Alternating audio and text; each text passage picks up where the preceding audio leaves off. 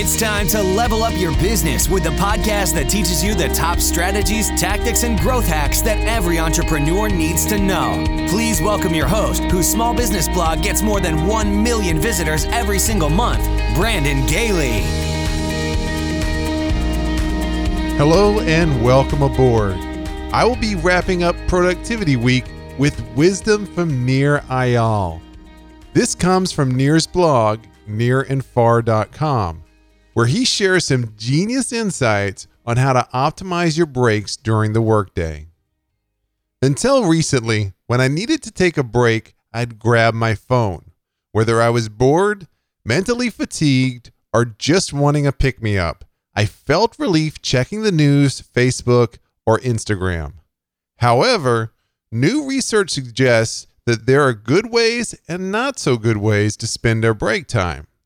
While some breaks can leave us refreshed and energized, others tend to leave us depleted and drained. In their book, The Distracted Mind, Ancient Brains in a High-Tech World, Doctor Gazzaley, a neuroscientist, and Doctor Rosen, a psychologist, explained that good breaks can reduce mental fatigue, boost brain function, and keep us on task for longer periods of time.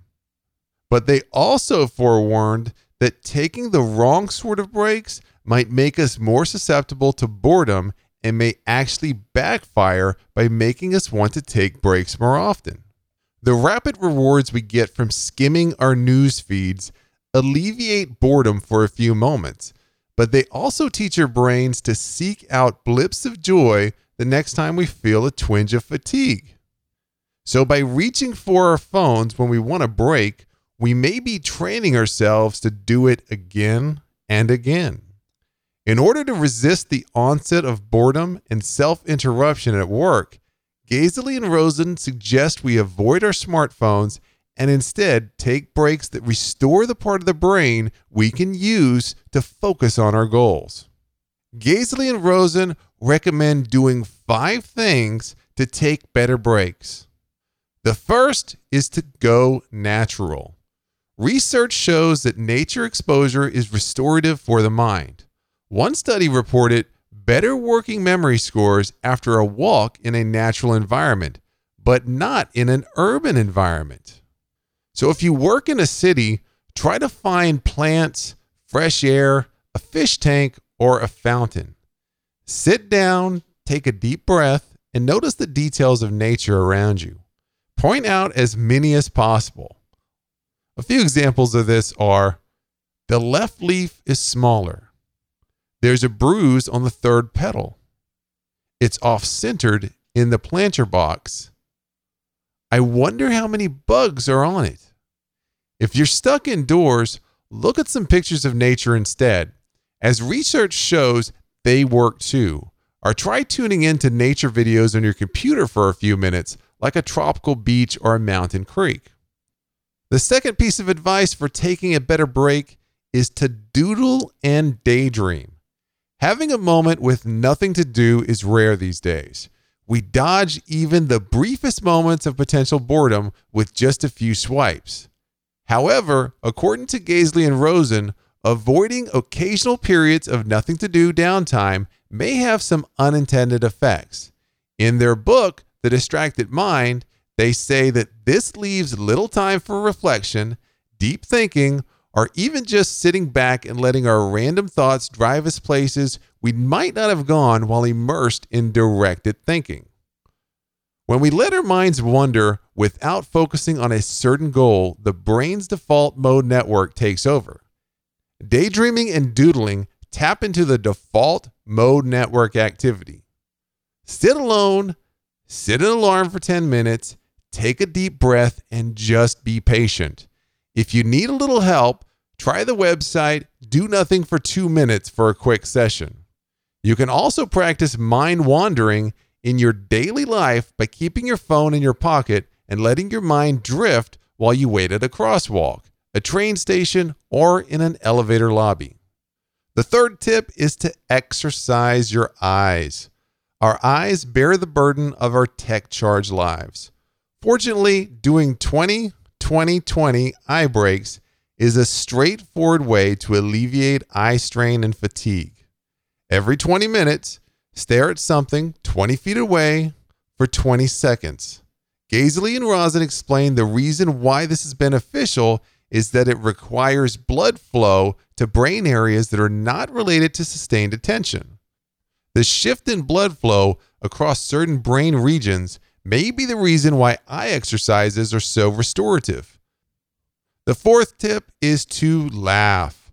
Laughter packs a punch. It increases heart rate, respiration, and it gets our blood pumping as our upper body muscles are recruited into the action. Although evidence of long-term benefits of laughter is debated, short-term effects show some improvements on memory tests. Here's an excerpt from The Distracted Mind on this.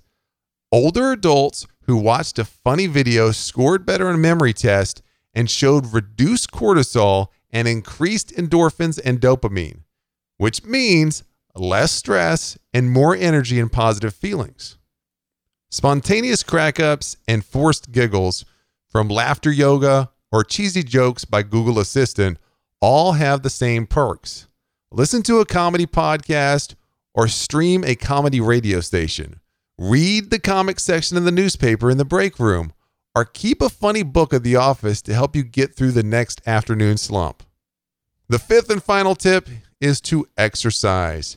We all know regular benefits of exercise for the body and the brain. The good news is that even short bursts of exercise are helpful for cognition. Just ten minutes of physical activity can boost attention and memory performance. Find a secluded space to do a seven minute workout. Do some push-ups or planks, or just take a brisk walk around the block. A little physical activity is a great way to rev up your brain without breaking a sweat in your work clothes. The bottom line is breaks should make you feel better by providing a renewed sense of focus and concentration. As digital detoxes and tech-free zones rise in popularity, we are beginning to value the benefits of removing technology every now and then. Taking better breaks can encourage creativity and increase focus. The next time you need to take a break at work, ignore your smartphone and skip the news feeds. Choose an activity that is restorative so you feel refreshed and more prepared to tackle the rest of your day. I hope you enjoyed listening to How to Take a Better Break from Nir Eyal. If you like what you heard, then I recommend checking out his best-selling book, Hooked, How to Build Habit-Forming Products, by going to zero to seven dot org forward slash hooked. That is the number zero, T, O and the number seven dot org forward slash hooked.